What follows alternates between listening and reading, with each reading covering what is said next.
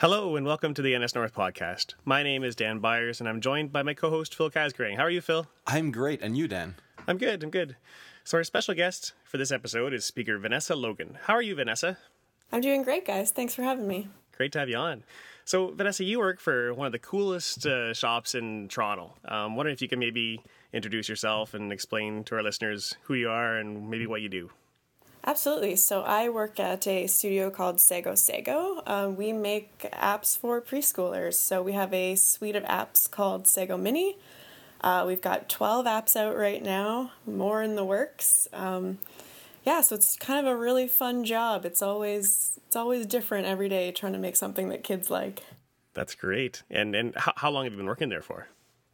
Uh, I've been with the company uh, seven and a half years now. Oh wow. Yes. And how old is the iPhone yet? so, Yes, we predate the iPhone. So what what were the first? I, I guess were you web only then at the beginning, or Yes, we were web only. We were doing websites, uh, some kiosk work as well. Um, a lot of it for kids' television shows for broadcasters back in the day. ah, neat. Yeah. And so, what what are some of the titles that uh, that are out there at the moment that people might be interested in checking out? Uh, we did some work for Stella and Sam, which is a, a preschool TV show that was based on a book series. So there's some apps out for that. Uh, we did the web content for that as well. Um, Total Drama Action, Total Drama Online, we did a bunch of stuff for them. That was a, a kids' cartoon show. Ah, and, and the more recent stuff that you're that you guys have been busy with. Uh, so now uh, that's all we've done for other companies. So right now we're focusing just on our own work. So this is uh, Sago Mini. So we've got the the 12 apps out now. Cool, cool. And and your your position there is as like a technical artist, I guess. Yeah, so that's that's the name we call it. It's kind of all encompassing. So I really bridge between our art department and our programmers. So my my basic job is to make sure all of the art, animation, and audio gets into the app. So we do all of our work in Unity. So I take all of our art from Illustrator and our animation from Flash, and I make sure those all get into Unity, and then I hook up uh, all of our audio cues. Uh, so it's kind of a, a balance of some art, some programming. It's really kind of a an overall mishmash of jobs. wow. So when when they talk about the uh, the pipeline for art, you're basically the pipeline. I, yes, exactly. I'm the pipeline. If, if it doesn't go through me, it's not getting in. yeah, that's a that's not a trivial job. I can No. attest. Wow. Uh, so when you um when you get all this like, what's the typical turnaround time? Like, let's say you've got um uh you're creating you see I have 12 apps so obviously they didn't come up uh, all at the same time but what's what would be the typical turnaround time between a concept and a, something that is ready to go for the app store Yeah, so it's usually a, a few months. So I'd say like four months to a year at the most. Um, our first apps were kind of based on a suite that we had released previously called Tickle Tap apps. So we took a bunch of those and we just took the time to make them better.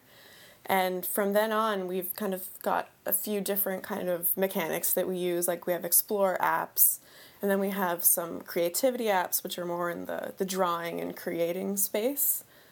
Um, so it really depends. The ones that are more complicated with a brand new mechanic that we've never done before, those can take you know six to eight months from from like very early concept stages. But when we're doing say an explore app where we're used to the mechanic and stuff, you know those can be a bit tighter, maybe three four months. Wow. So when did you guys take the plunge into Unity, or have you pretty much always been coupled with that? No, our first few apps uh, in the Sago Mini suite were Cocos. Um, Ah, that made my job a lot harder. You know, I could have no, no control over visuals or anything like that. So it was a lot of more back and forth with programmers. You mean uh, Cocos 2D, right? The 2D Yes. animation framework. What, One of the things I've noticed is that um, some of the for for simple animations and and things that uh, come into children's, for example, books or or um, or games, is that uh, SpriteKit is getting a lot of traction as well. Yeah.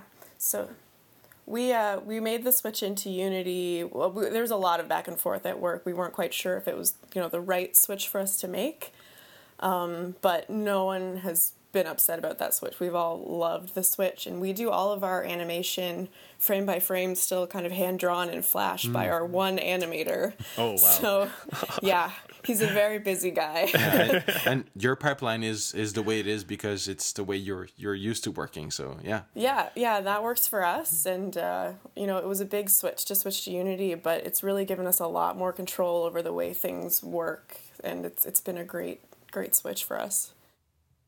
So, um, what would you say is your most favorite app right now that you've released? Oh, Dan, it's like asking her favorite children or something. It's true, it's true. I've worked on like 11 of our 12 apps, so it's it's tricky. It's always changing because, you know, some are always too fresh or you go back and play an old one and it's it's really fun, but I think I think my favorite is Road Trip.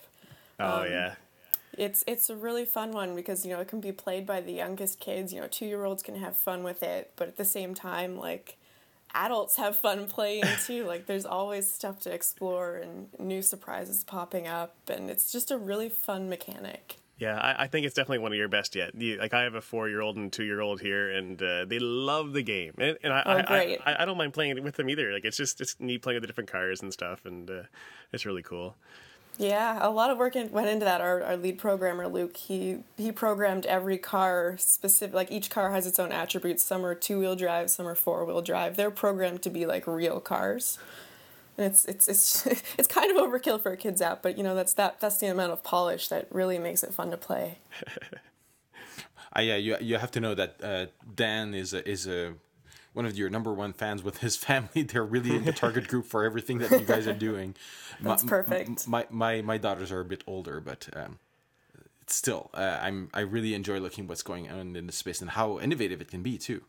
Yeah, Yeah, and, and especially um, since you guys partnered with uh, with Toca Boca as well. Like, those, like they, those guys are just unbelievable with the kind of work that they've been pumping out over the years. And so once I learned that you guys were were with them, it was uh, like wow, like what a what a what a chance, right? To to work with Oh, a yeah. team like that.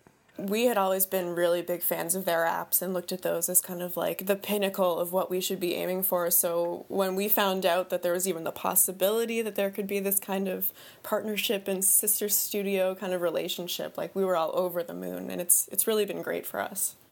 One of the things I love about you guys is how you do your playtesting with uh, with groups of kids. Um, could you kind of describe a little bit of that process, maybe? Yeah, absolutely. So, um, especially with new mechanics, we never quite know how kids are going to play with our stuff, and the goal is always to kind of make it intuitive for them to play. So, at least once a month, we try to get groups of kids into the studio. So, uh, we've really been experimenting the past few years, and what we've found now that works best is kind of staggering them coming into the studio. Parents will bring their kids in. Uh, we'll have snacks and a craft to keep them busy, Oh, and then cool. Yeah, so they'll go into a room with one of our playtesters, either a developer or a project manager, and we'll sit down with them and just hand them the iPad and, and watch them play and not try to guide them in any way. It's really best if we can just get just observational data from them, see what parts of the game they're liking, see what they're bored with, and hopefully see them laughing and smiling, and then we know we've done a good job. But it really informs everything we do, and you're often quite surprised at the way kids play with your stuff in ways that you didn't think they would or never even imagined they would try to do. But that's that's what makes stuff better. Yeah, I'm sure. Lots of new, not lots of new uh, corner cases and scenarios that just never you you can never possibly think of. No, no, they they really find ways to surprise you. So when you um, so you mentioned you you you guys have some kind of involvement in the community because you have to have a essentially a, a, a list of parents and you can call and say hey we've got you know new stuff to play with you do you want to come and play but outside of that um, outside of the immediate uh, dev community what kind of uh, of work do you do uh, to to foster this kind of community Uh, yeah, that's that's been something we've been working on for a while. So we we've done events at kids cafes across the city. Toronto's got some really great kid focused cafes where you, parents can go in get a coffee, but there's also like a play area for their kids. Oh my goodness! Yeah, they're amazing.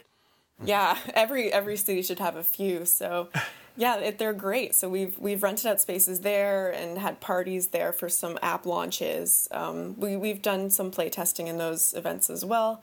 We've also gotten booths at street festivals. So we've done, say, the Harborfront Kids or Word on the Street, where we'll just get a big booth with balloons and have our apps out for kids to play, and parents can sign up on our list there. It's really been great having those just to get awareness in the community. I mean, it's it's a local community, but it's it's really working well for us because you get so much involvement from people, and then they are curious about your apps. They want to come in and help play test, and it really it's a nice little cycle that we've got going there. Neat, neat. So, um, when you're not hacking away at the computer and playing with Unity, there, what do you what do you like to do for fun or uh, uh, on your own time? I'm really big into antiques. I, I like going to a lot of antique shows, especially jewelry. I kind of collect and sell jewelry, vintage and antique jewelry in an Etsy store, kind of as a hobby. Oh, neat. Yeah, um, What would you say is the most prized or expensive thing that you've ever come across? Um, Stanhopes are kind of my favorite thing to find. They're tiny little lenses that were hidden in jewelry. And if Oh. you look through, there's a little microfilm inside, and if you hold it up to light, you can see pictures. They're often of like Niagara Falls or tourist destinations. Oh, that's so cool. Yeah, those are my favorite things to collect. Are are those still being made, or are they just vintage? There is a company that is still making them that I saw online, so I believe you can still get new ones made with a photo of whatever you'd like. Cool, cool. Yeah. And uh, so, do you do you have to travel much for that? Like, uh, or is Toronto big enough to kind of support that for you? Or the internet? Yeah, the internet's great. Yeah, you kind of have to get to small towns. There's a few smaller towns around Toronto that have got some good antique malls for that kind of thing, and there's big festivals in the summer and stuff too that that help a lot. Hmm, Very neat. Yeah. All right. Well, thanks so much for joining us, Vanessa. Um, what would you say is the best way for someone to get in touch with you? Uh, best way would probably be Twitter. Uh, my handle is Vanessa M. Logan, or uh, you could also just email me, vanessa at sagosago.com. Very good. All right, so tickets are still available, and April is right around the corner, and we have a wonderful weekend planned for all attendees. If you would like to learn more, you can visit our website at nsnorth.ca, and also be sure to follow us on Twitter at nsnorth. We would also like to share that we have a new conference family member.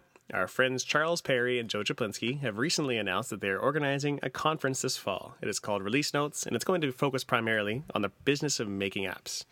Both Charles and Joe have spoken at NS North in the past and at various other events over the years, so they know conferences, and I'm sure theirs is going to be great. It will be held in downtown Indianapolis from October 21st to the 23rd at a wonderful venue. And you can check out their website at releasenotes.tv for more information. Thanks for listening, and be sure to join us again next time as we will introduce and you can get to know more about another great speaker. Phil, how can people get in touch with you? Well, I'm on Twitter at Philip C, and I uh, also Phil at nsnorth.ca. And I'm underscore Dan Byers on Twitter, or you can email me at dan at nsnorth.ca. See you soon.